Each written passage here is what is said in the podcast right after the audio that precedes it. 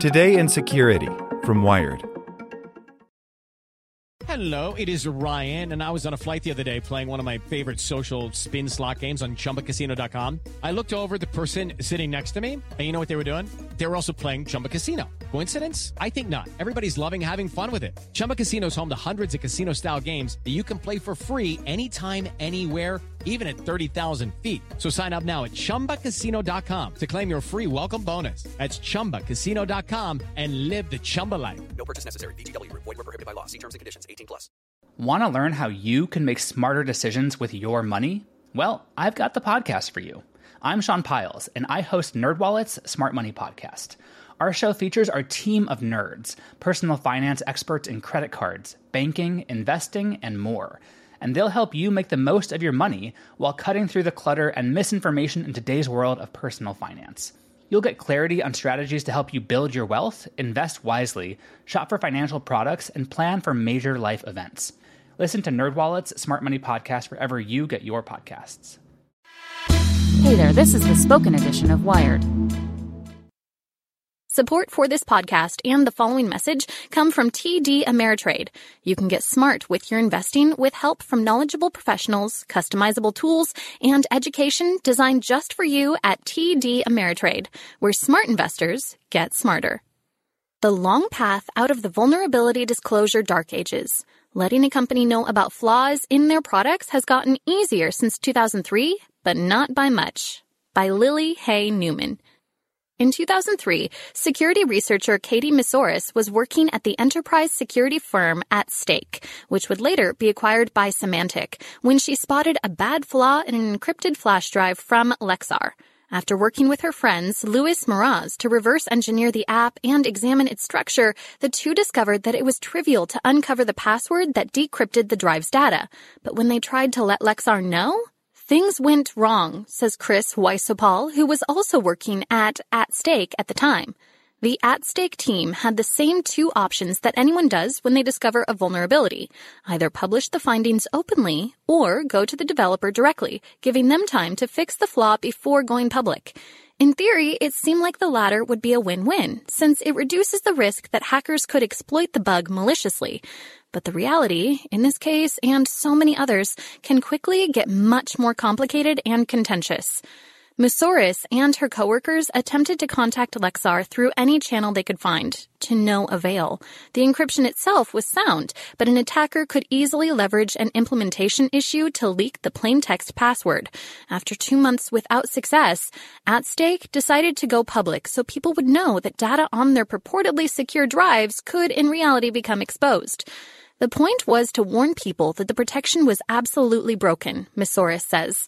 We recommended treating it like something that has no encryption on it because that's what was going on from our perspective. That at least got Lexar's attention.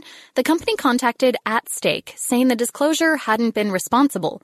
Wysopal says that when he asked Lexar employees why they hadn't responded to At Stake's emails and calls, they said they had thought the communications were spam. Eventually, Lexar fixed the issue in its next generation secure flash drive, but the company had no ability to fix it in the model at stake researchers had examined.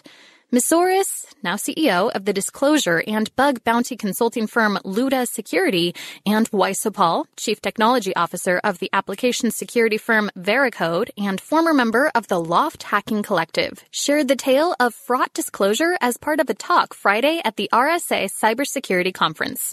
Too little has changed, they say, since 2003.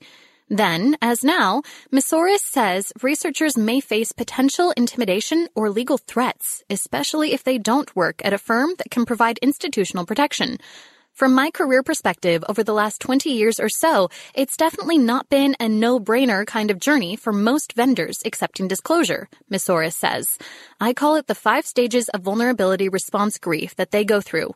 We're still hearing the same sad disclosure stories from a lot of researchers. It's not a solved problem. Through years of concerted effort, disclosure is now more codified and legitimized than ever. It's even increasingly common for tech companies to offer so-called bug bounty programs that encourage researchers to submit vulnerability findings in exchange for cash prizes. But even these conduits, which Moussouris has worked hard to champion and normalize, can be abused.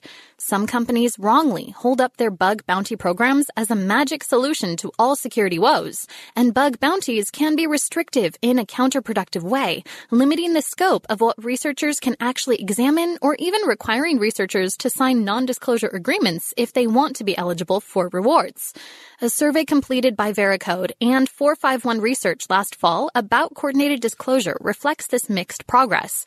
Of 1,000 respondents in the United States, Germany, France, Italy, and the United Kingdom, 26% said they were disappointed with the efficacy of bug bounties, and 7% said the are mainly just a marketing push. Similarly, the survey found that 47% of organizations represented have bug bounty programs, but only 19% of vulnerability reports actually come out of those programs in practice.